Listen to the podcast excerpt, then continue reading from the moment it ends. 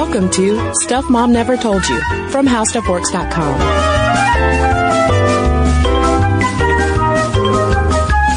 Hello and welcome to the podcast. I'm Cristen. And I'm Caroline. And today we're talking about advertisements. Yeah, so we've already talked a lot about women in the advertising world. And of course, on Sminty, we've talked a lot about the actual women and sexism that are in ads. But today we are zeroing in on basically advertising's co-opting of feminism. Yeah, I thought about this, Caroline, the other day when I was watching something on YouTube. It was not a stuff mom never told you video. I promise I don't watch videos of myself in my free time. Uh, but there was a pre-roll secret deodorant ad and usually I click through them but I did not with this one because I wanted to see what happened. I wanted to see if they were doing what I thought they were going to do, and they did. So the campaign is something along the lines of the secret stress test. Mm-hmm. So they, I've seen a few of these commercials where they all have oh, a woman who's in some kind of stressful situation, but she's got secret deodorant, so it's okay.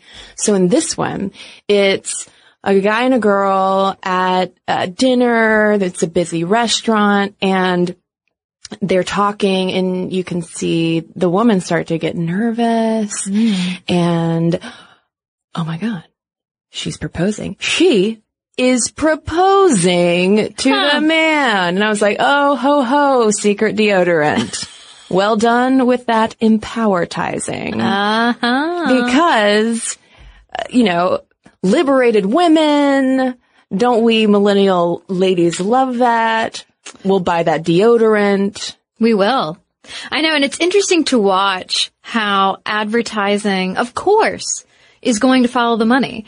And uh, historically, if they see they, you know, advertising, if they see an opportunity to be able to sell more stuff, they're make more money, they're going to do it. And so, as women have gained more rights, more of a voice in society, um, and have actually stepped up and said, no, this portrayal of women is not okay. We are, you know, three-dimensional, hot-blooded human people. We, you know, deserve equal rights. We can propose if we want to. That's right. And throw like a girl and have hair that's not bossy. I think that was the point of that ad, right? the Pantene Pro V Shine Right. Strong That campaign. your hair is not bossy. Nor is it apologizing too much. Right, exactly.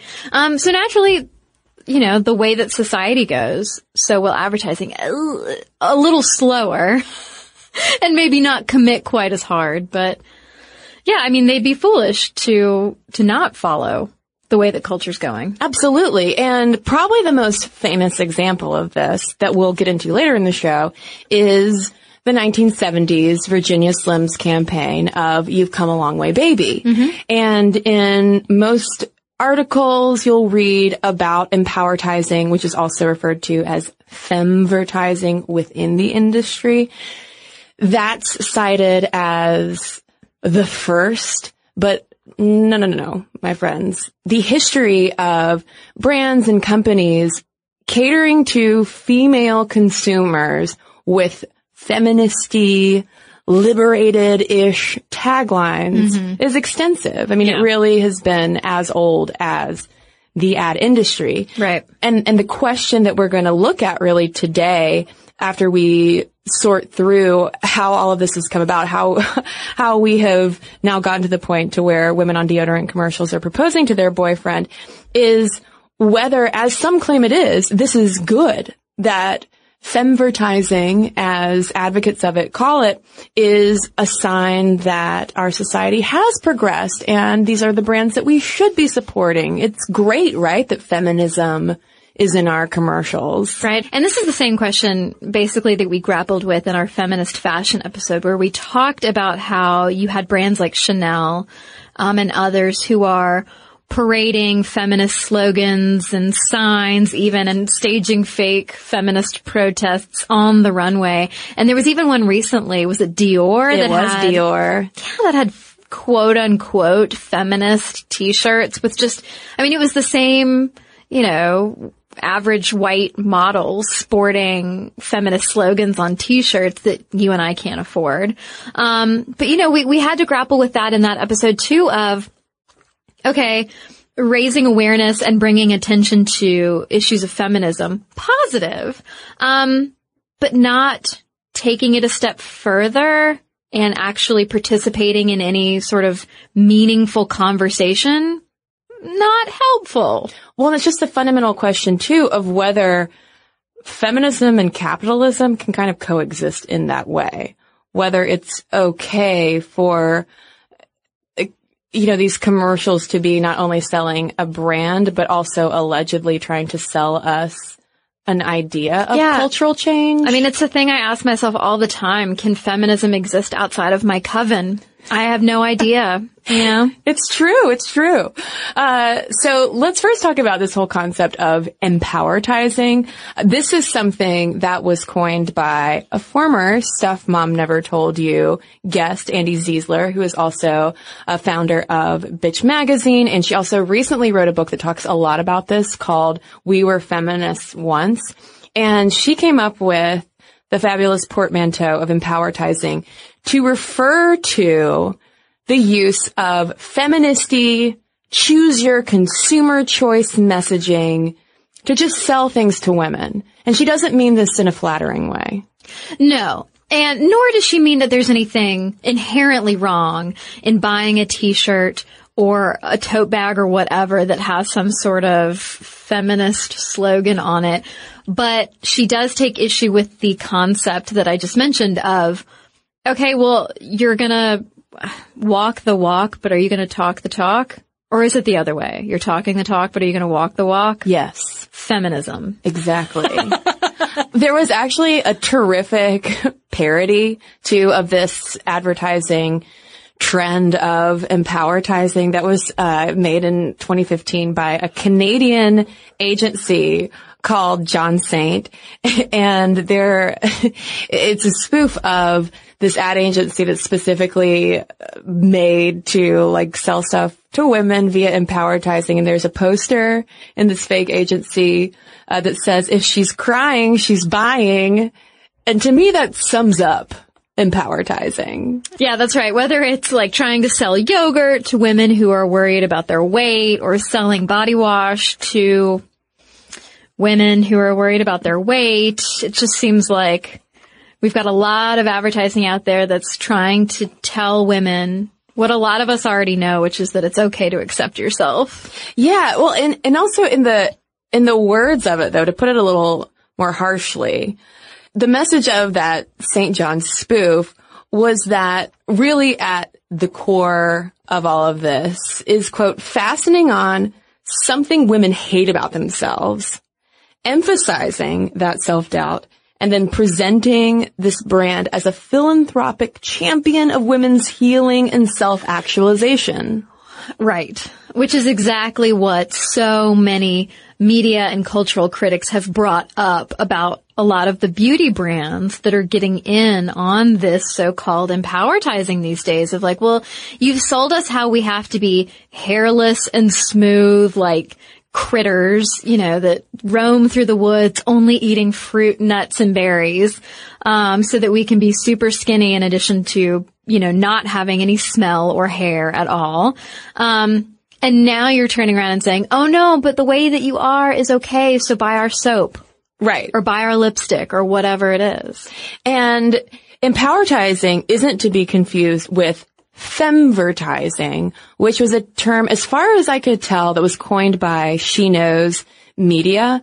And femvertising casts all of this in the more glass half full perspective that these kinds of feel good ads are legitimately empowering female consumers because they are challenging negative gender stereotypes. So some examples of this would, of course, be the Dove campaign for real beauty, which has now been renamed to the Dove movement for self-esteem, which kind of started it all, at least in terms of our modern post new millennium era of femvertising. Yeah, I hadn't realized that that goes back to 2004. Yeah. That campaign using non-model women. I'm not going to say real women because that is obviously can be insulting and condescending to models, for instance. I don't know. Well, and I remember when those ads first came out and it was a refreshing change, absolutely. Oh, sure, yeah. But then I also remember as the campaign went on that feminist outlets such as Bitch Media started to become increasingly wary of what Dove was really selling. And I think the turning point for this was, uh, the commercial they made where women came in and described themselves to a forensic sketch artist. And then a friend of theirs came in and described, you know, the woman to a forensic sketch artist and surprise, the way we describe ourselves is that we're all like haggard and withered, just awful deflated basketballs essentially. Whereas our friends describe us as basically looking like Heidi Klum. Women, your self-esteem is so bad.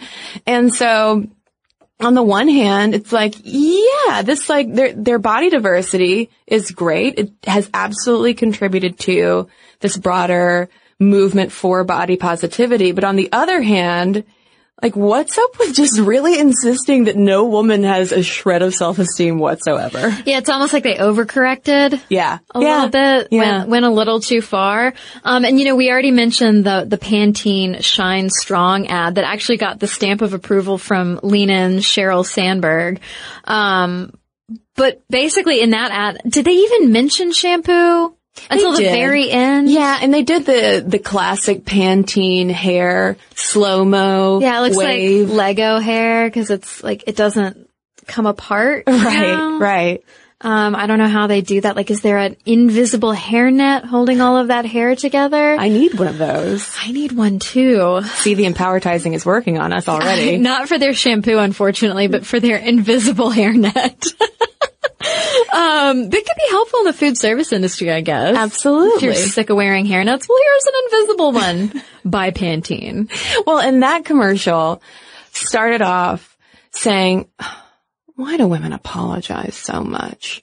And it did tap into the zeitgeisty conversation happening around the time with Sheryl Sandberg and Lean In about, you know, women not apologizing for themselves all the time and not undercutting their own authority and us recognizing that bossy is a very negatively gendered term. All things that are terrific. But again, it's like, did we need a Procter and Gamble product to tell us this? Right. I remember seeing a magazine ad for, you know, don't call her bossy or whatever. She's the boss. And I, I took a picture and posted it to our Sminty Instagram and I just asked listeners, I asked our followers, like, what do you think about this? You know, I, you know, and it was about evenly split, I would say, between women who were just saying, oh, this is obnoxious. You know, stop trying to sell us shampoo with the feminist movement. Stop trying to take our empowerment initiatives and sell us something back. The other half of the people who responded were pretty adamant in saying, if it's gotta be something, it might as well be feminist. Absolutely. And, and I think that there are completely valid arguments mm-hmm. on both sides of it. And to maybe help us make a little more sense of this and contextualize where all of this came from, let's look at a little bit of history because I, I, what I at least didn't realize before this was how pretty much as soon as women got into the advertising industry, which was from the get-go, mm-hmm. They tried to infuse a lot of early advertisements with more of that uh, turn of the century suffragist new woman ethos. Well, right. And that has a lot to do with the whole separate sphere thing. Men were already going out into the world, into the workforce, making a paycheck, making money. Women were at home. And so in order to kind of open up the economy, essentially, they had to create the female consumer. I mean, our economy had to have this female consumer and treat her as if part of her wifely household duties was to do all of the shopping. And so advertising was certainly pitching to this new woman who even if she didn't work outside the home was still expected to leave the house and consume, consume, consume, shop, shop, shop. And so even if the new woman, so to speak, wasn't even in the majority necessarily, she was a really strong and important pop culture figure that proved really powerful to sort of advertise to and around. Yeah, I mean, and she also existed completely detached from the home as well. This is really the first generation of women who could potentially leave the house without any intent of marriage, go to college, if they, you know, typically if they were white and could afford it, and then get into a profession like advertising. Mm-hmm. And uh, this is coming from uh, Ad Age's encyclopedia, and I got to give a shout out to Ad Age. They have been covering women in advertising for quite some time now. Um, and if you want more background on the ins and outs of women in the advertising industry, I highly recommend you going back and listening to our two-parter on that, Mad Women parts one and two in which we talk about how in the 1910s and 20s, there was this feminist badass named Helen Lansdowne Resor, and she was one of the first ad women. She worked at an agency called JWT, and her claim to fame was creating a women's editorial department with the goal of cornering gender-based marketing, which really didn't exist before then, because obviously like marketing in general was still kind of in its infancy in the way that we think of it today. But Resor recognized that the growth of advertising depended on female consumers and that you gotta reach those women. And Resor was pumped about this because she was one of those new women out like making a living for herself. Yeah. So under her guidance, they end up hiring a team of white, middle and upper class, college educated women to serve as copywriters because who better to pitch products to women than women themselves? Makes women, sense. women get women. You know, y- you need that dishwashing detergent that's easy on your hands, don't you, ladies? Uh, and they did primarily work on things like soap, uh, food products, drugs, uh, toiletries, basically things that were considered part of that home sphere. Like, here's your responsibility. You better be buying all of this soap and all of these little medical tinctures. Well, and even just your personal upkeep, whether mm-hmm. you even just had like a, a, small apartment to yourself, a woman still had to put on a face. And we've all seen, if you've ever been on Pinterest, those ads from a couple decades later. I believe they're from maybe the 30s, but definitely the 40s for Lysol douches oh. of like, ladies, ladies, ladies, your man is going to leave you if you have an ounce of smell on you anywhere. Uh, so yeah, it, it, Lysol was a real two for one back in the day where it'll clean your floors and your vagina. Your inside. And by the way, don't put Lysol on your vagina. It's not good for you in case you were wondering. Yeah, no, we're not promoting. um, but here's the thing. Those women who Resor brought in also had kind of activist backgrounds. And that was one reason why some of them were even hired because these women were all active in the suffrage movement. They were all coming with experience from organizations including the League of Women Voters, the Consumers League, the National Women's Party, and all of that amounted to, in Resor's eyes, as someone hiring, that was publicity experience. Like these women knew how to run a campaign, get people's attention. And that experience was crucial because, especially in hindsight, this group of women was considered the most influential in advertising at the time because they were literally shaping mm-hmm. this earliest construct of what a female consumer looks like and also defining normative femininity. Yes, things that haunt us even still. Part of the reason we have a podcast and try to contextualize and dismantle some of these things. Advertising is powerful.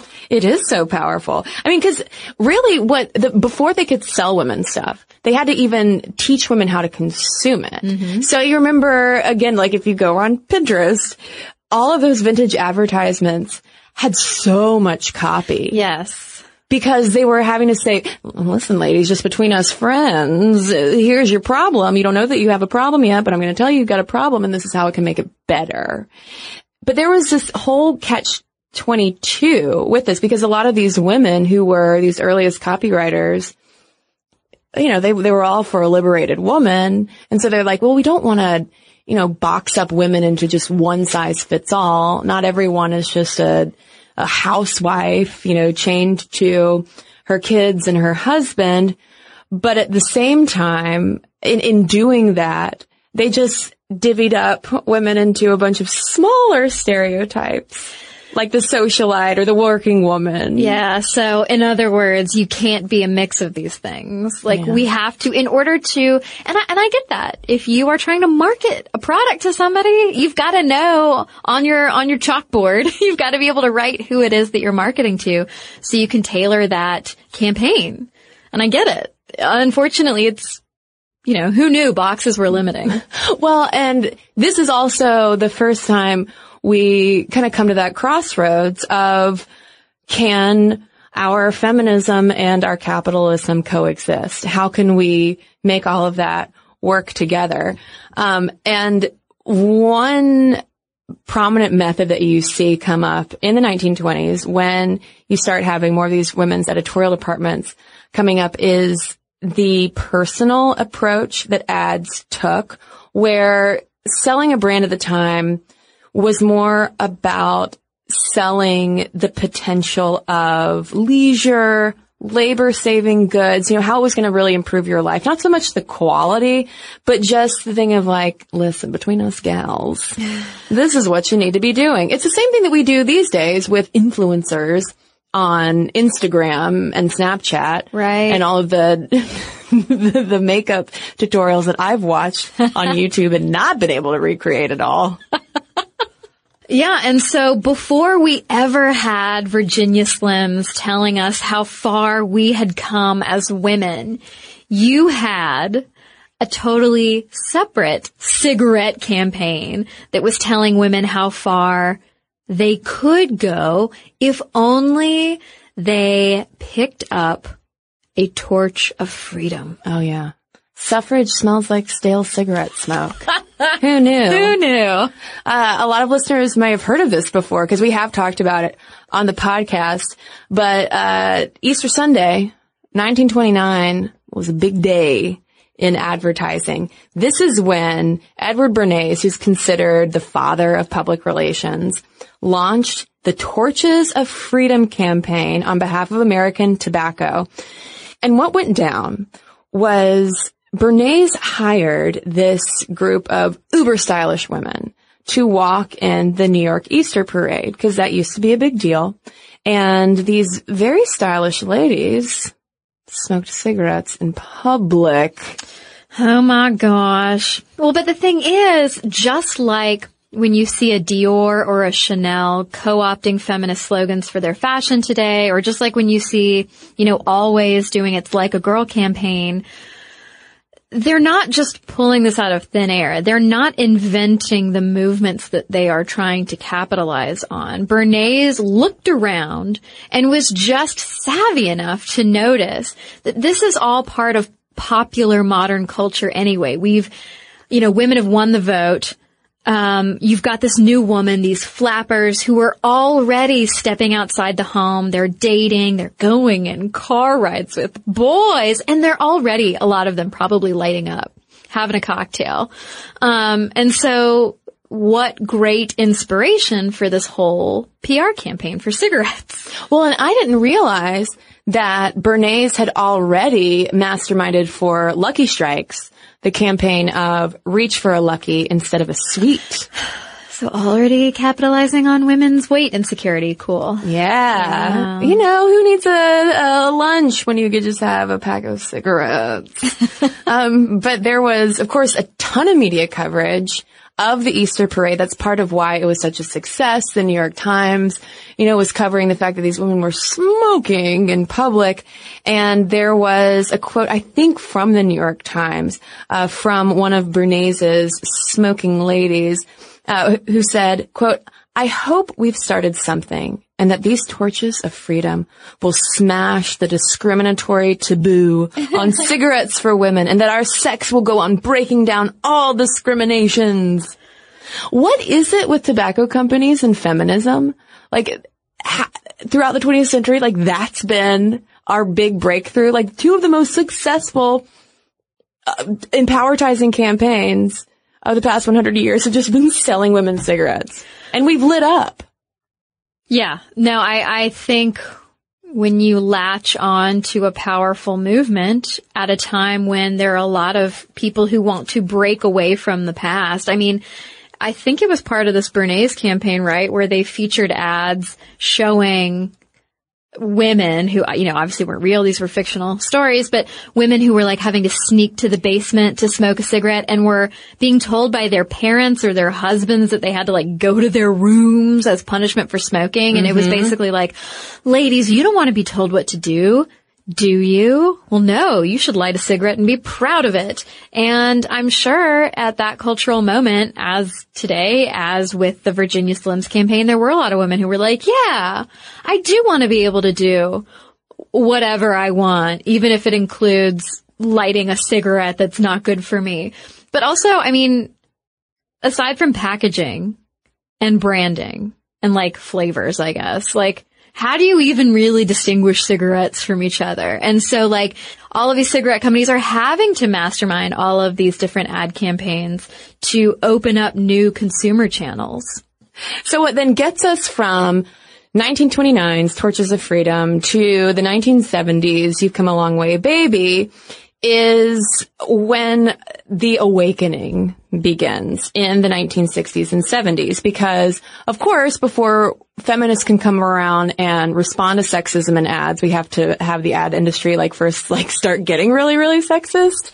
Um, so by the time the feminine mystique comes out in 1963 Oh man. I mean, especially like we're in post World War II, domesticity is queen, like ads are all about really boxing women into a, a housewife shaped, uh, box. That's not right. Um, sounds like a coffin. oh God. Well, you know who'd agree with that, Caroline? Betty Friedan. Tell me more. So she publishes The Feminine Mystique in 1963.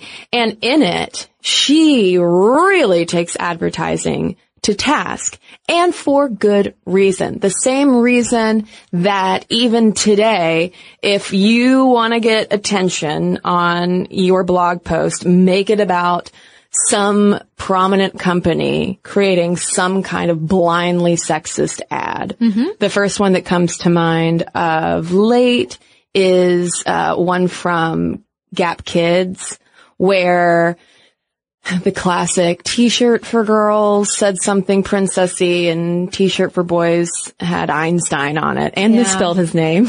Oh, right. Great. Is, that of, irony? I think it is a little bit.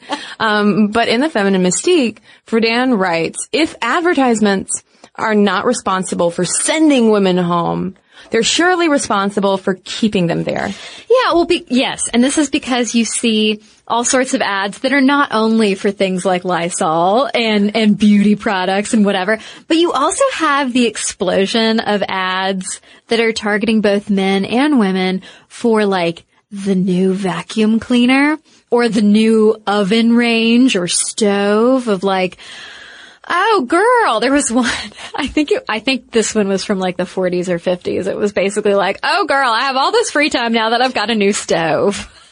And I'm sure that was the copy for it. Was that a Valium ad? Yeah. or, or speed. Yeah. Housewife on trucker speed. I just get so much cleaning done. I'm clean by 9, 9 a.m. The house is spotless.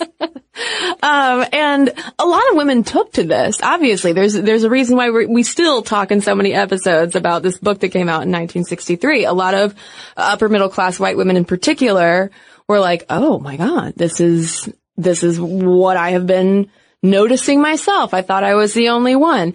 So it kicks off the beginning of a movement of women protesting these sexist ads. And of course, at first the ad industry, which is very heavily male at this time, they balked. Yeah, I just got a room full of Don Drapers, right? Yeah, like what? Um, I don't- I only see you as sex objects. But you did around this time start to have some Peggy Olsons. You have a growing number of women who are starting to bit by bit promoting change from the inside, like Helen Lansdowne Resor hoped to do, um, even though it wasn't change, it was just, you know, building the foundation back in the 1910s and 20s. And on the flip side of that, what really convinced the Don Drapers in the room that maybe they should pay more attention and maybe make their ads less sexist is the fact that the women who were buying the feminine mystique and who were suddenly side-eyeing certain ad campaigns were largely white middle class women who had a lot, still do, of buying power. And so a few years later, we start to see pocketbook protests. Right. And yeah, so that makes sense then why advertisers would suddenly be paying attention to all these silly feminists because, oh wait, are they willing to spend their money elsewhere? Yeah, we might choose another brand of douche that's not Lysol. People who don't know the background on Lysol and douche are very confused right now. Just go on Pinterest. Or watch Boardwalk Empire. oh, is there a scene with her? Lots Lysol of them. douching? Well, to prevent pregnancy. Ah. That's also not a thing. Right. We also have an episode on douching in case you're unclear on that as well. Yeah, but alright, so if we travel to 1969, there is a feminist advertising protest in front of the New York City Macy's over this Mattel ad that was featured in Life magazine, which used the ad copy. Little girls dream about being a ballerina or a young fashion model while boys were born to build, learn, and find science fun. Which, hello, 1969, we are fighting the same fight still. Yeah, what was the Gap the Gap Kids example I just gave? It's the same kind of thing of the pink and blue, boys are smart, girls are pretty. Well, Girls Life and Boys Life magazine. oh yes. that that scandal just happened. Like, how in the world? I mean, are people just sticking their heads in the sand and not realizing, like, hey, let's not only pitch pink and princesses to girls and only pitch blue and like toy trucks to boys? Exactly. But then of course, not to get ahead of ourselves, but then you'd see, say, a Target making the move to make their toy aisles gender neutral, which you could argue is a bit of empowertizing. Are they just, you know, capitalizing literally and figuratively on our desire to bust kids out of these pink and blue boxes and we're just buying into it all? I mean, Well, it is funny though when you go to Target side note because they didn't change anything else about the toy section. They just took the sign off. oh really? Yeah, so like all of the pink stuff is still grouped together in the pink ghetto, and all of like the you know Star Wars toys are still in another aisle by themselves. They're in the, in the mechanic aisle. yeah, yeah, yeah. It's weird. Um, but Mattel was far from the only product and campaign that feminists at this time were protesting. They also held boycotts against Silva Thins cigarettes because its ad campaigns revolved around taglines like, cigarettes are like women. The best ones are thin and rich. Okay. Sounds like a Donald Trump quote. Well, and then when Silva Thins came out with their hundreds, which are, you know, longer, thinner versions of typical cigarettes, their, uh, that tagline was, I'm a thinner, long and lean. That's the way I like things. I like my figure slim, my men trim, and my cigarettes thin.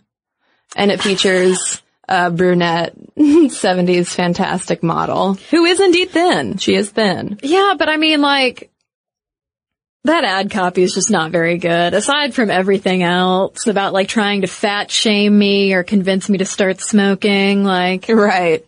Right, right, more inspired ad copy. Well, then we gotta talk about Pristine. Because Pristine, speaking of douches, Pristine was a feminine hygiene deodorant. I think it was actually like an, like an aerosol spray that you would spray all around your vulva. I just stick one of those pine tree air fresheners for your car up in there, you know? Oh yeah. Yeah. I don't bother with the spray. It's not going to last. Or like a Glade air freshener. um, so feminists, we're, we're not only concerned over it's just the idea that our vaginas needed to smell like something. They don't. Mountain fresh. yes. They, they were also skeptical of the safety of this product. And in response, uh, the Pristine manufacturer, Warner Lambert, said, Pristine is for femininity, freshness, and women's confidence. How can anyone be against that? Which I kind of feel like if you're looking at empowertizing and femvertizing from the glass half empty perspective, that quote might as well stand for any, any product. Oh yeah. Right? I mean, we're promoting confidence. Don't you want confidence? And femininity and freshness. Mm. And it wasn't just picketing outside of, say, the New York Macy's store, you also have more radical groups like the Red Stockings, who in 1969 started bombing subway ads with stickers that said, this ad insults women or this ad oppresses women. I, we all need those stickers in our purses or our knapsacks or our fanny packs, um, whatever you carry your belongings in. Um, because I feel like I've even seen stickers like that, or at least pictures of them. Yeah, uh, I forget which group did it or if it was a specific group, but a couple years ago, someone started doing that in New York subways again and mm-hmm. it got a bunch of uh, online attention.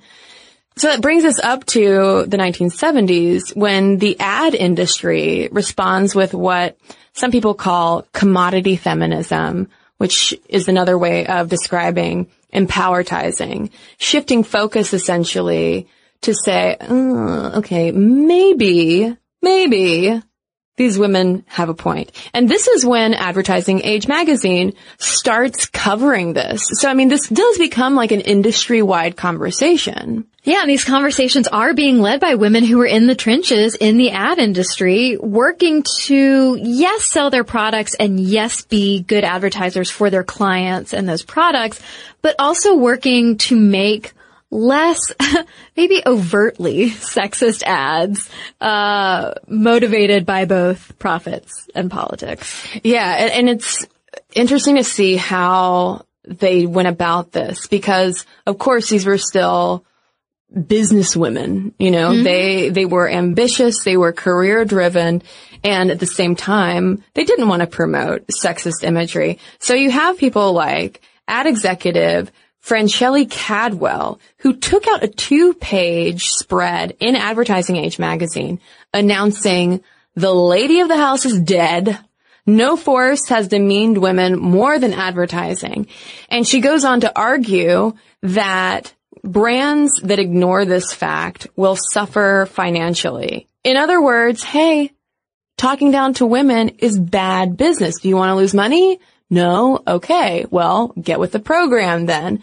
So in the early 1970s, you also start to see places like BBDO, a prominent ad agency still, conducting focus groups among feminists to find out exactly what they hate about ads. And their major gripe was the reinforcement of domesticity. All of those efficient stoves and vacuum cleaners.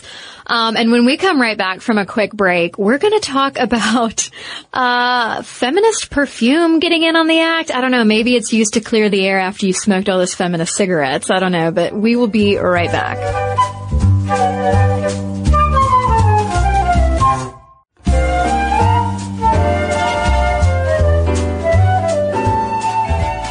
Caroline, my favorite chapter of our femvertising history comes in 1973 when Revlon debuts a feminist perfume.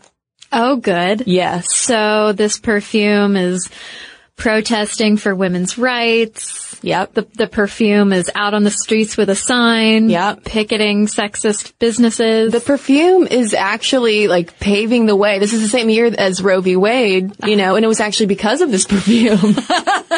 you know, because a bunch of lawyers wore it in the courtroom and the judges were like, it's fine, legalize abortion, let's get out of here. It smells disgusting. Um, but Getting a headache.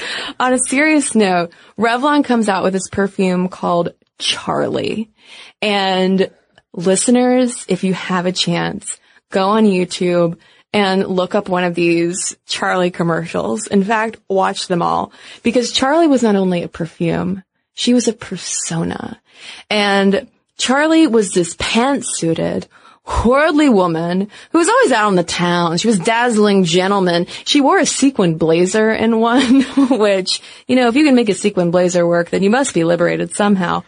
And within a year, it was America's best-selling drugstore fragrance. People were all about this liberated Charlie and her perfume.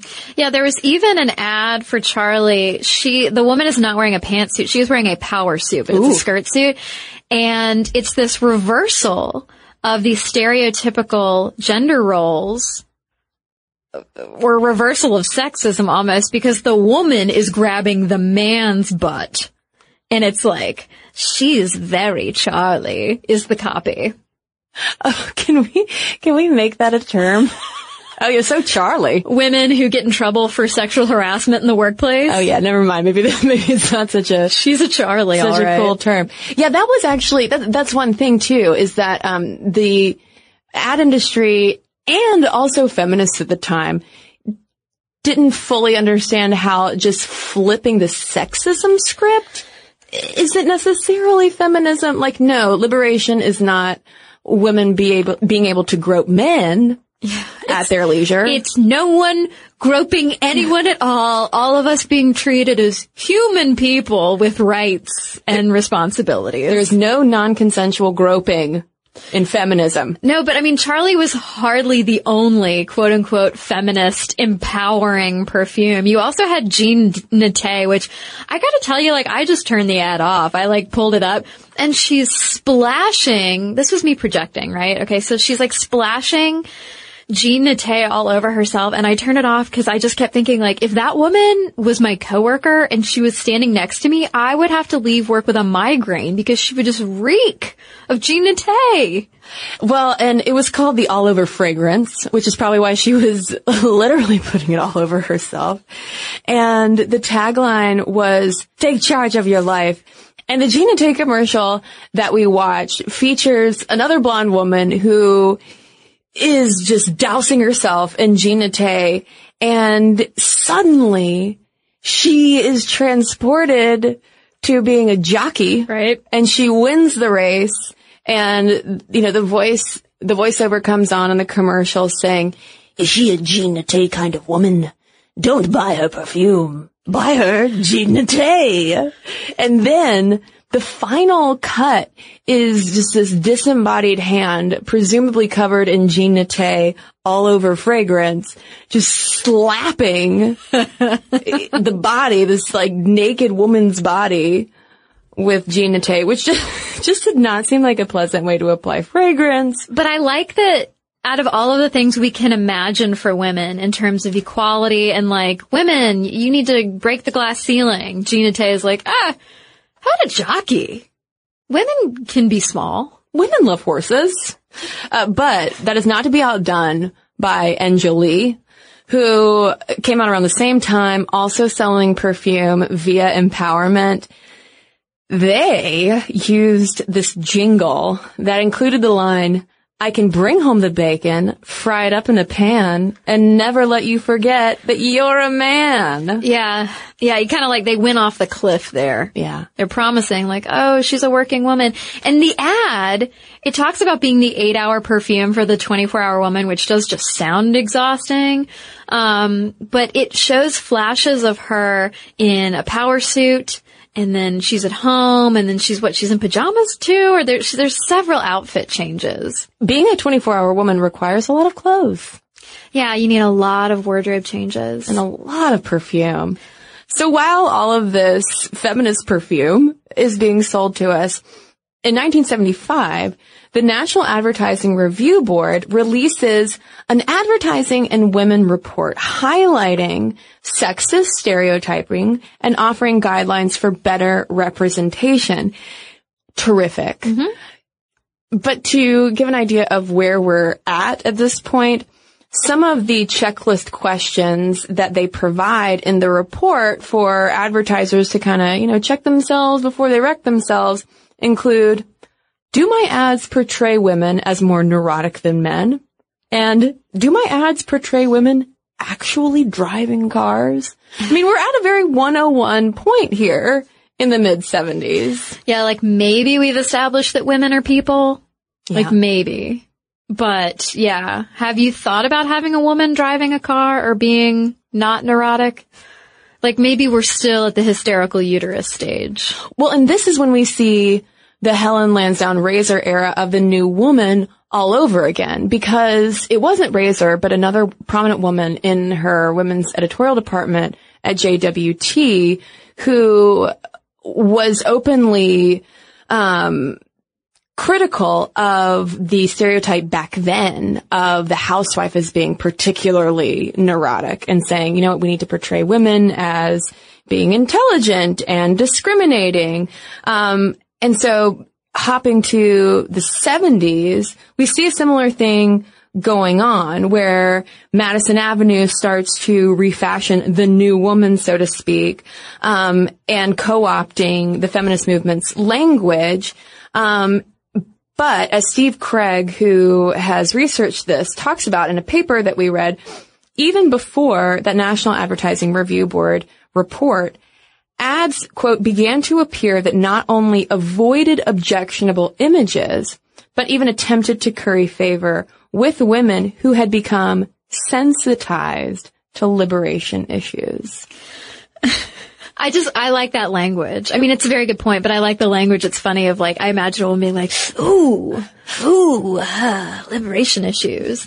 Um, and so what do we see? If history is indeed in the ad in- industry repeating itself, that means we've got to talk about cigarettes again. It's been about five minutes. It's time to talk about cigs again. Torches of Freedom, almost 50 years later, after the Easter parade with all those attractive white women lighting up, in 1978, the Leo Burnett Agency creates the You've Come a Long Way Baby campaign for Philip Morris because they're like, hey, we need to sell some cigarettes to women. We've got these Virginia Slims. Let's make it happen.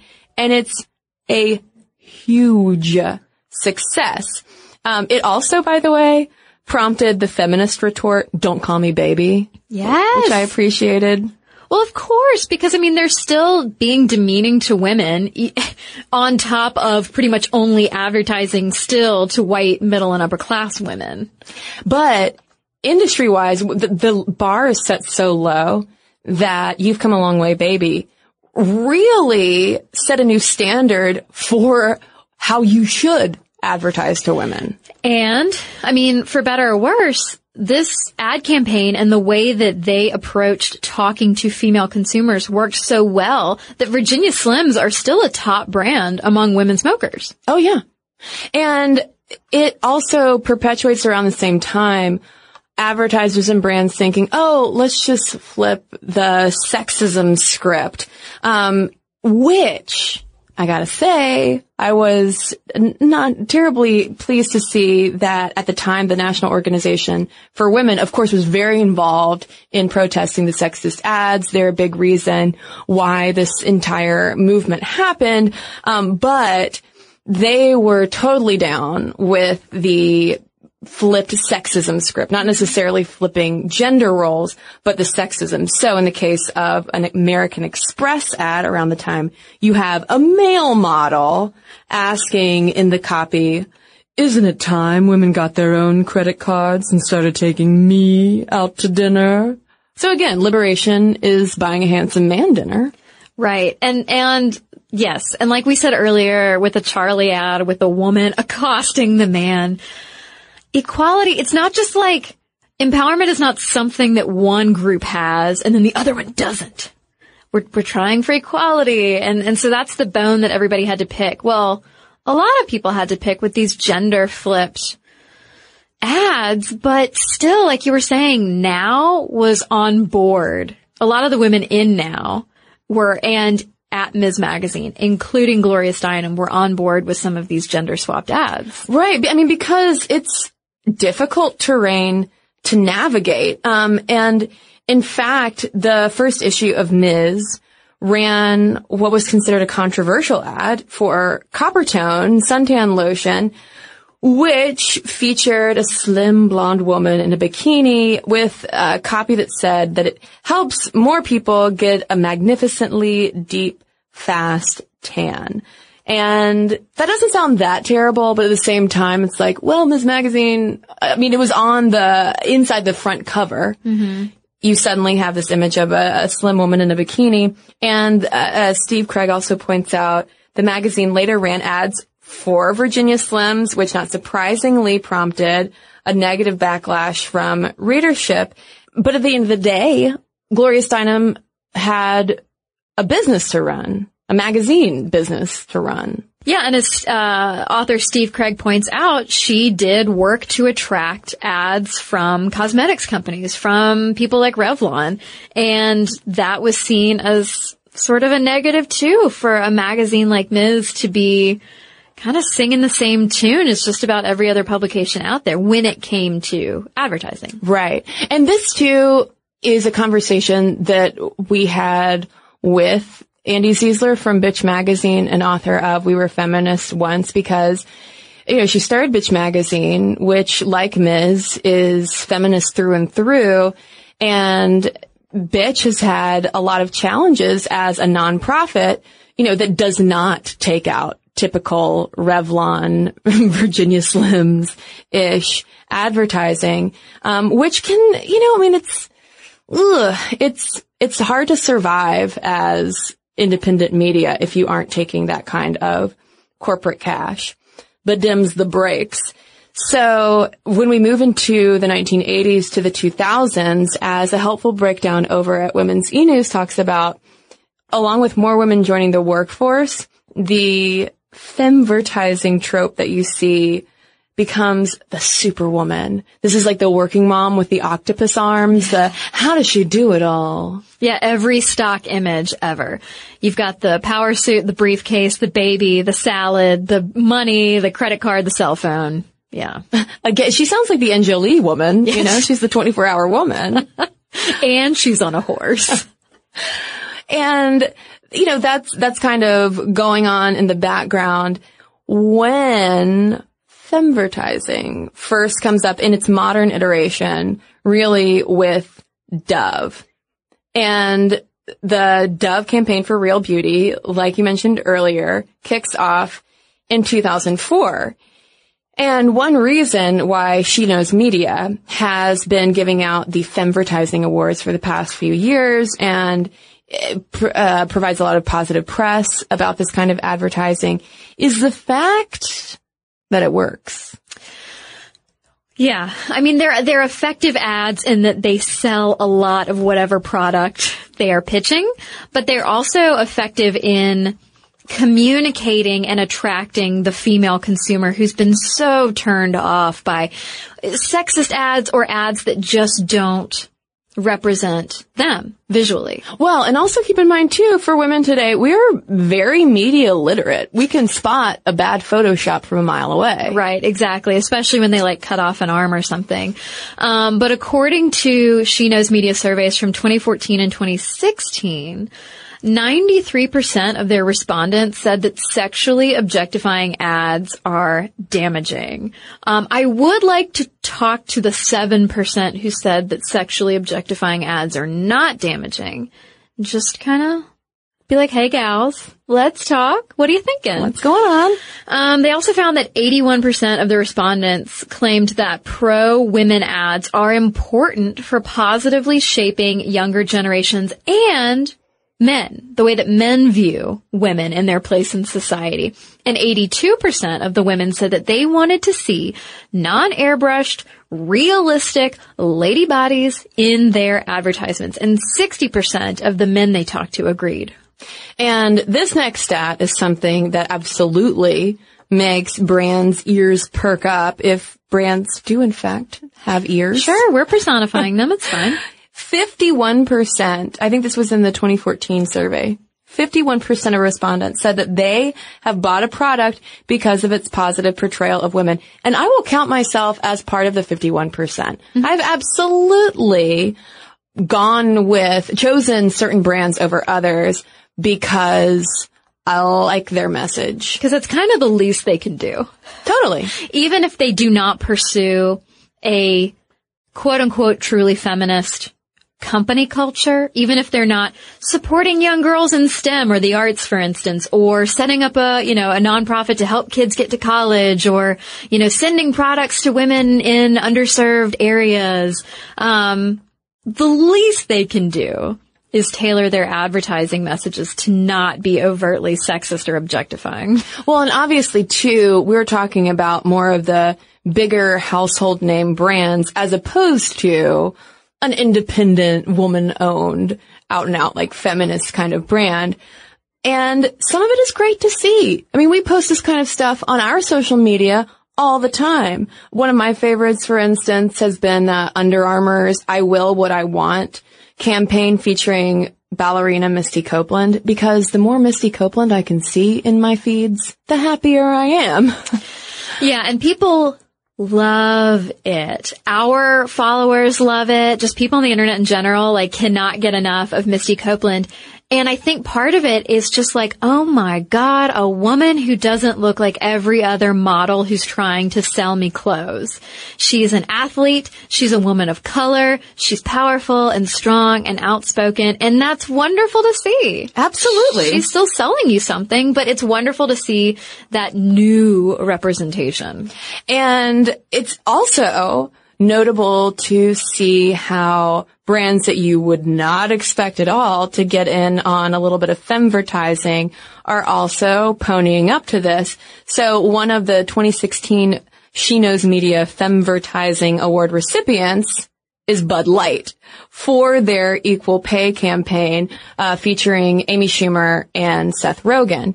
And I tweeted about it, I think, just on my personal Twitter about one of those um, campaign commercials where they gave a nod to all genders and speaking like very specifically in that language. Mm-hmm. And I was like, hey, this is cool. If Bud Light's doing this, I I like that.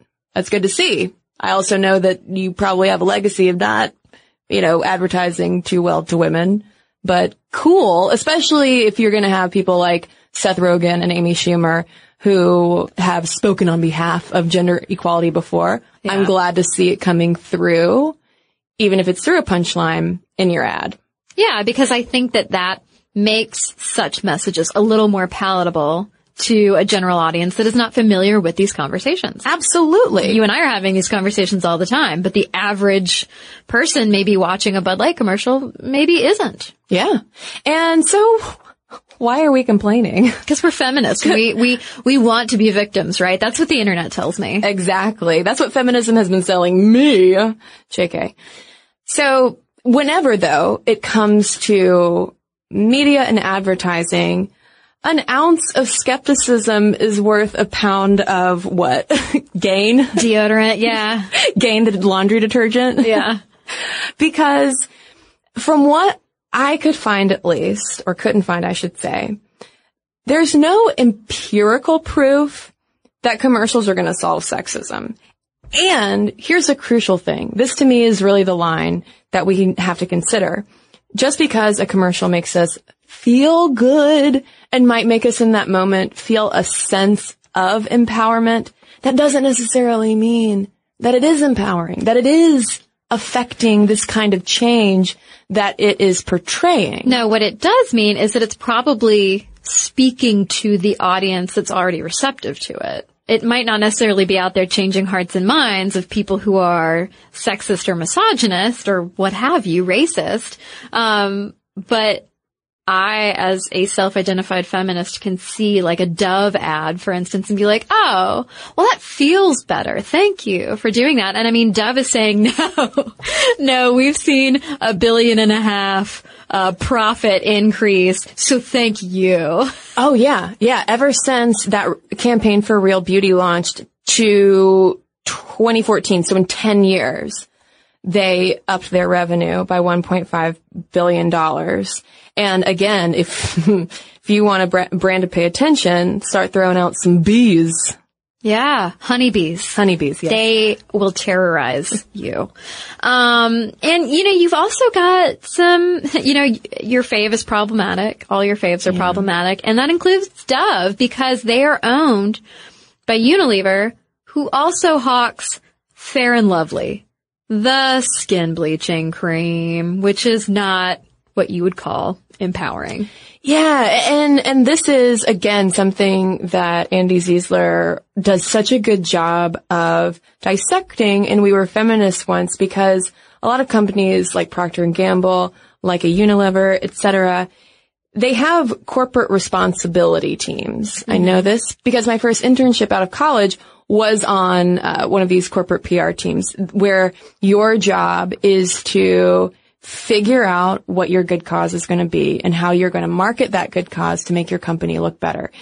I am all for corporations investing as much money as possible into these kinds of good causes, but corporate responsibility often is is more of like um, just PR rather than actual cultural change within that whole group or within you know their consumers too. It's like Right. it's almost it almost feels like uh, moral licensing in a way where you're kind of like paying a small chunk of money relative to your overall profits to help out these, you know, these people in a developing country so that in this non-developing country, you can do something shadier, like, Like, maybe sell skin lightening cream. skin lightening cream or not give your employees any sort of paid family leave or on and on and on. Exactly. Uh, relying on a lot of uh, contract work so you don't have to pay any benefits at all. Yeah. I'm not alleging that that's something that Dove does. I'm just saying that's very common among large corporations.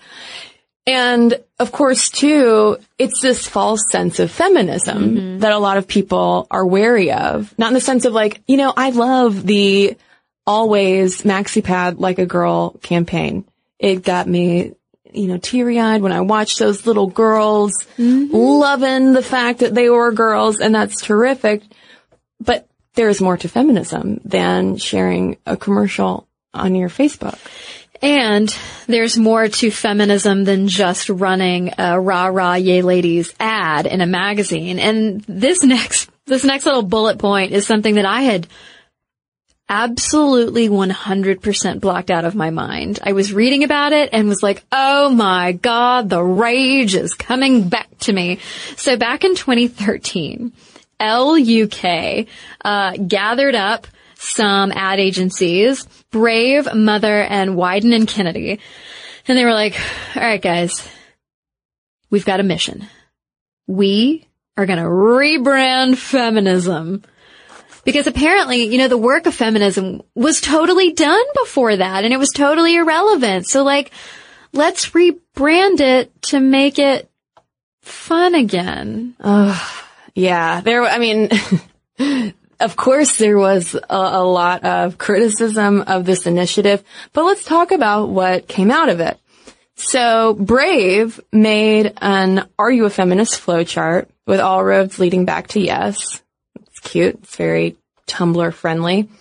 Mother teamed up with the Feminist Times to produce a Sex Pistols-y poster on the wage gap. And Carrie Dunn, writing about this over at Fastco, notes how this ad does not mention feminist or feminism in their copy at all. It's sort of like the sneaking in the feminist vegetables approach. And finally, you have Wieden Kennedy teaming up with the Vagenda to make a hot pink hashtag I am a woman and poster to, in their words, sod the stereotypes. And it, was a neat idea where they had I am a woman and, and you could fill in the blank with all sorts of things that you are or are not. Again, very social media friendly, but also uh, just, just know Well, yeah, because the whole point is that feminism is not a brand. It's not a trend. it's It- not a poster. It is a movement toward equal human rights for human people and for equal respect and equal opportunities. And, uh, you know, the ads themselves weren't, it's not like they had any bite to them. It's not like they had a call to action beyond, you know, having you tweet something with a hashtag. Right. And I, I thought it was interesting how Dunn noted in Fastco that Elle UK initially vetoed Mother in Feminist Times' original concept because its message was too anti-consumerist. And then their second concept was a photo montage ad featuring a variety of vulvas aimed at making the reader think twice before getting a Brazilian wax. Not surprisingly, Elle UK, which features a lot of content on pubic hair grooming, was like, mm, that's a little too much. So it's like if we're going to rebrand f- feminism, but there's also a line to where it's like that's too much. Mm-hmm. That doesn't sound like rebranding. That sounds like again, w- what was the woman shaped box? the coffin.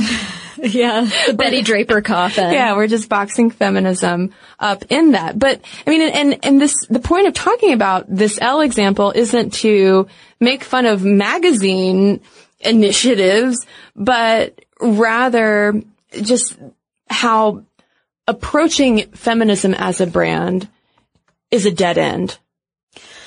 Right. Yeah, I know exactly. And the conversation continues to get more interesting and raise my eyebrow a little bit more when you think about the idea of someone else's definition of progress, maybe, because it seems like with um, the Femvertising Awards from SheKnows Media.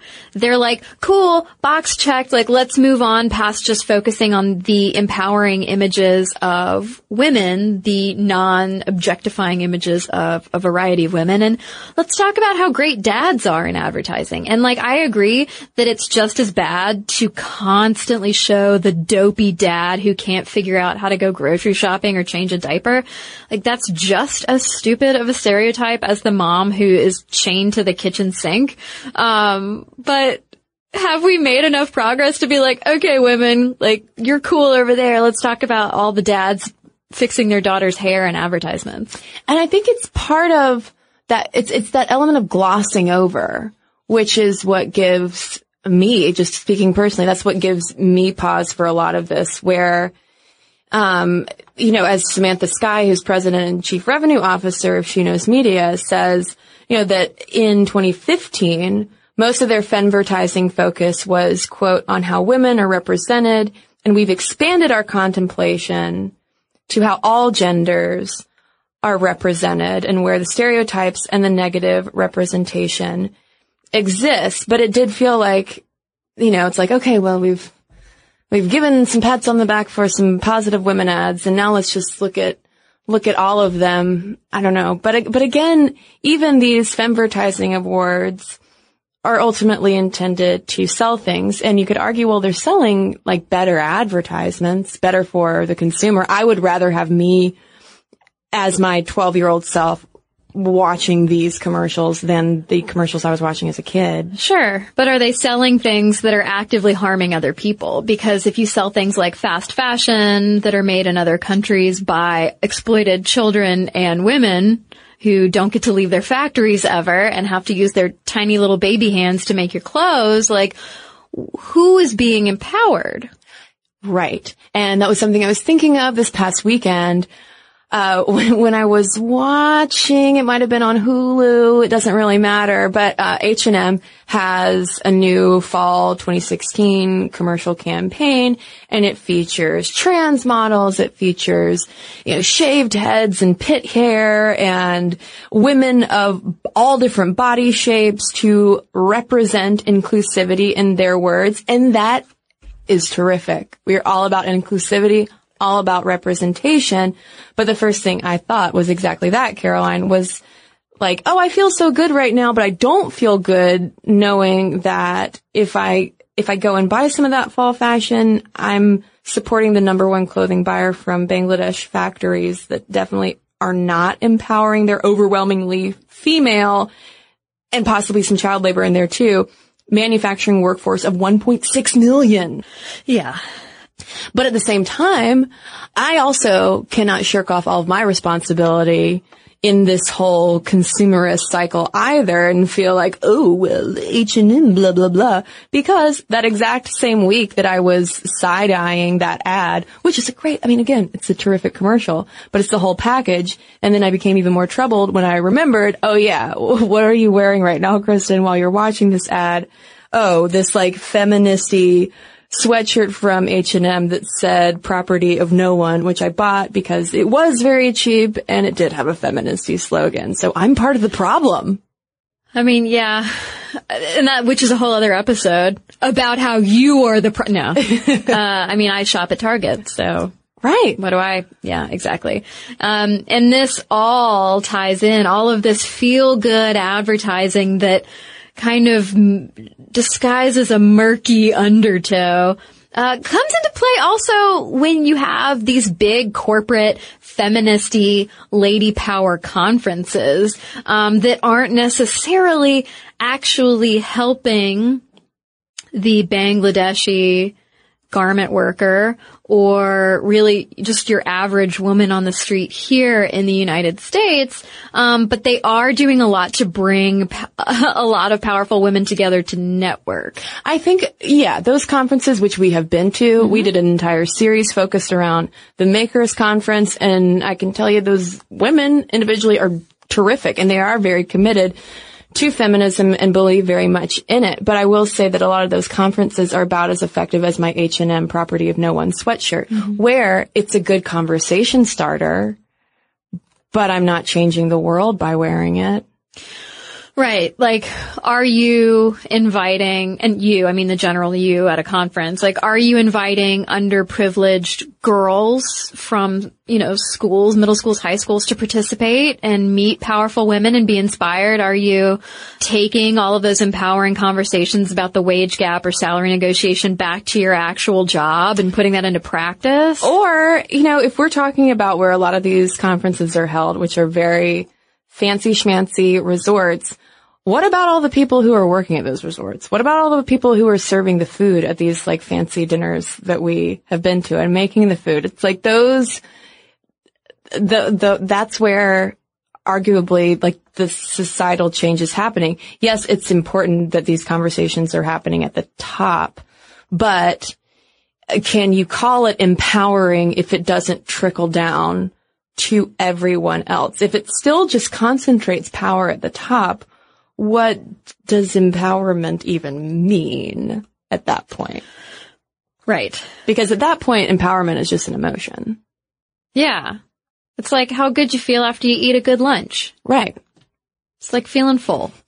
You just had a good sandwich, a good feminist sandwich. But I am really fascinated, especially by the conference arm of this and femvertising in general, because to me, as a digital media nerd, um, native advertising is the new name of the game, where it's ads that don't look like ads. It's sponsored content. It's things, you know, where it, it doesn't feel like a commercial. You're actually learning something. Oh, it just happens to be brought to you by Johnson and Johnson. And these kinds of conferences feel like native empowertizing, where it's like, we're bringing you this you know, this, this rundown of all these inspiring speakers who are going to, you know, engage your feminism and work and help you balance your life with your 24-7 job, etc. And it just happens to be brought to you by XYZ. Yeah, and again, I mean, and I think that there's the positives and the negatives. You know, if you have uh, an extended ad like uh, I think it's Ariel, they make detergent clothing detergent and they had this whole ad in India about getting the men to help with the laundry because the women were doing all of the housework. Men never touch the laundry. And so they're like, you know, what can we do to help sort of even the score here? And, and it launched a great conversation. It got people talking, you know, and yes, it was total viral hashtag activism kind of stuff. But it spawned a great conversation, but it's still advertising and they want you to buy their product and they want you to feel good about their product. So it's kind of, you know, it's that endless cycle. And to bring it full circle, the place where I at least first saw that laundry detergent ad was presented by Sheryl Sandberg at a makers conference. Yes, ma'am. So you and I are kind of sitting here then, almost, almost right at, right in the middle of this whole femvertising ecosystem. Mm-hmm. I mean, we sell products on this podcast as well. We sell feminist stamps from stamps.com, don't you know? um, so on a lot of different levels, this is something, you know, that is important to me Mm-hmm. as a feminist media maker, um, to make sure that what I'm selling does match up with the content that I'm kind of selling in a way, you know, the information I'm presenting and also the kind of example that I want to set for other people. And then it's the question of reconciling all of these different moving parts with one another. And it's challenging. It is challenging because, you know, we live in a capitalist society that tells us to be good consumers. You know, some people are addicted to drugs and alcohol. Some people are shopping addicts, like legitimately. And, you know, I, I think that the best we can hope to do is continue to vote with our wallets, vote with our money, and put try to put our money where our mouths are and hold companies accountable. Um, because obviously, as we've just talked about for the last hour, advertisers listen when you boycott their products. But I, and I, and I think too that it's remembering that media literacy goes beyond liking or not liking an individual commercial. You know, there's a lot of work that goes into n- knowing how your, my, I'll personalize this, how my stick of Dove deodorant, which I do use because I like how it smells. It empowers my underarms to negotiate for raises, but how that stick of deodorant that I'm using relates to people on the other side of the world. Yeah. And we asked Andi Zeisler about this when we talked to her a few months back of just like, what do you do? You know, and she didn't really have a tidy answer for it. I mean, obviously there's to go to like support your local artisans and your local, you know, independent sellers and goods and things like that. And I'm just going to add that there is, I don't think there's any, no, any such thing as living like a perfect feminist life, but I think that if you have the money to be able to choose what you buy, because this is also a privileged conversation to have. I'm saying this about an hour too late. Um, if you have the money to be able to make these consumer choices, I think that it, it is our responsibility to make them wisely. If we truly believe that empowerment is something that in a way can be bought. Yeah.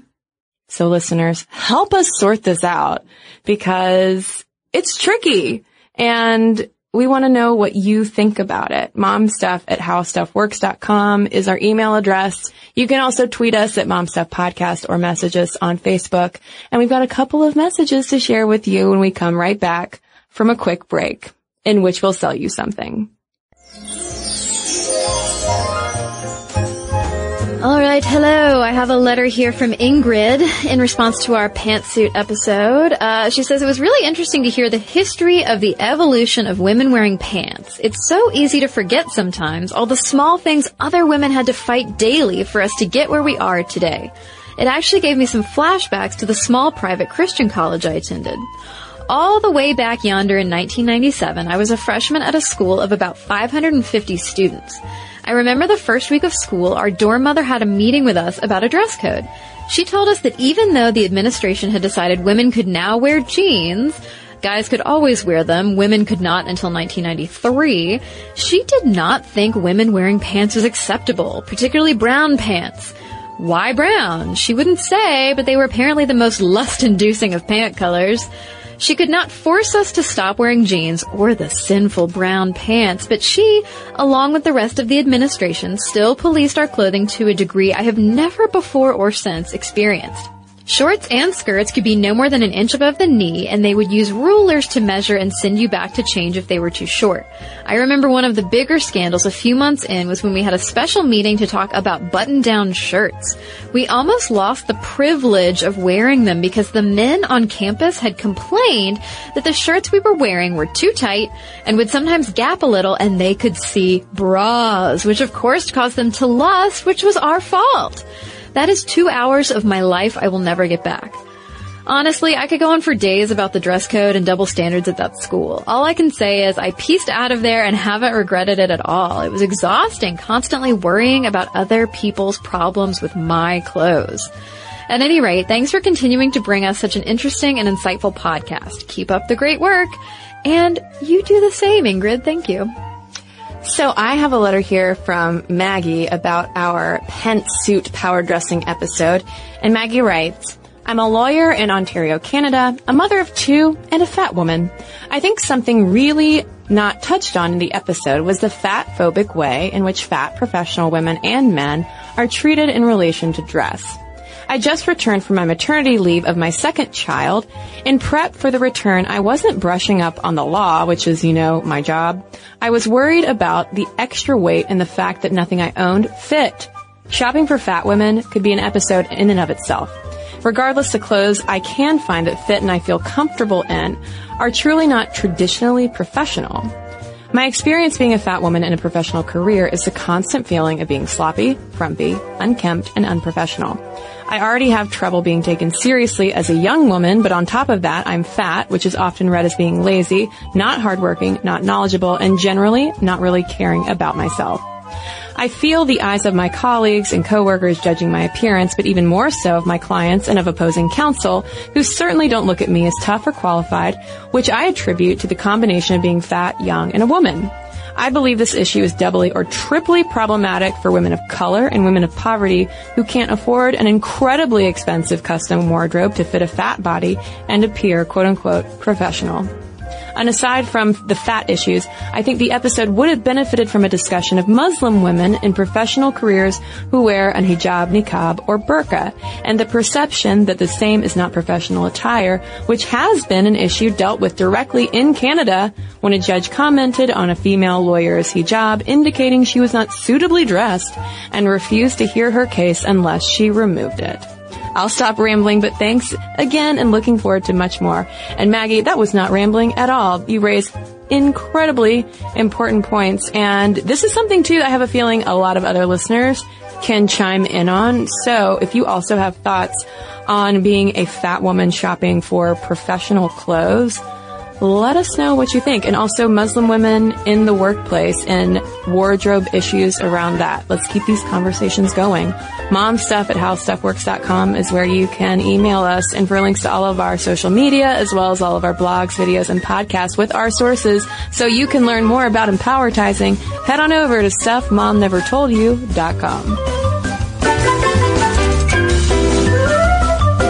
on this and thousands of other topics, visit howstuffworks.com.